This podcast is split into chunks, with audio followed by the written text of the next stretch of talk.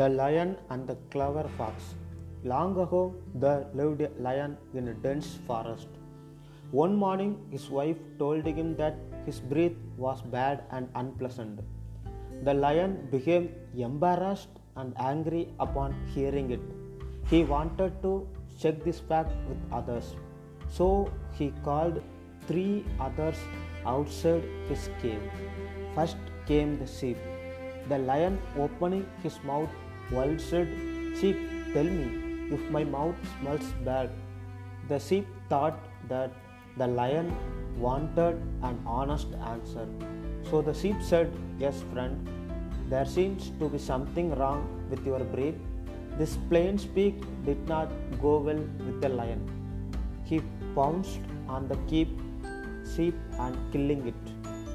Then the lion called the wolf and said, "What do you think? Do you have a bad breath?" The wolf saw what happened to the sheep. He wanted to be very cautious in answering a question.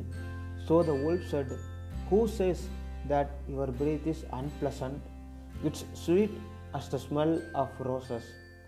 When the lion heard the reply, he roared in angry and immediately attacked the wolf and killed it. "The flatterer," growled the lion. Finally came the turn of the fox. The lion asked him the same question. The fox was well aware of the fate of the sheep and the wolf, so he coughed and cleared his throat again and again, and then said, "Oh dear friend, for the last few days I have been having a very bad cold. Due to this, I can't smell anything pleasant or unpleasant." The lion spared the fox's life.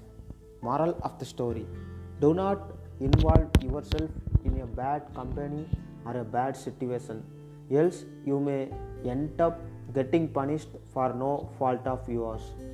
Sometimes it is wise to stay away from certain situations.